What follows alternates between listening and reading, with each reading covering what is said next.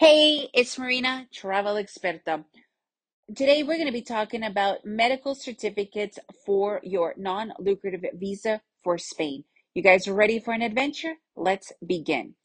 Pretty self-explanatory.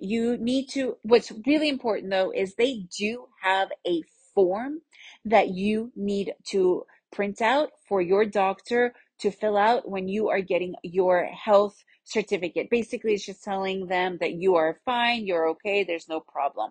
You need to have that printed out, and that needs to be done.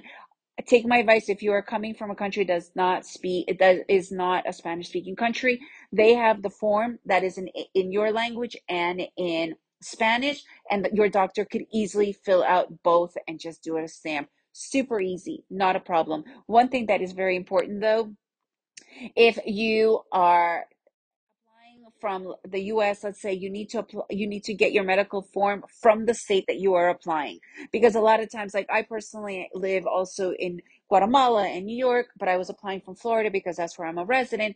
I was not able to get my medical certificate from any of the other places. It had to come from the state that I am applying from. So just make sure that you know that and have that in mind.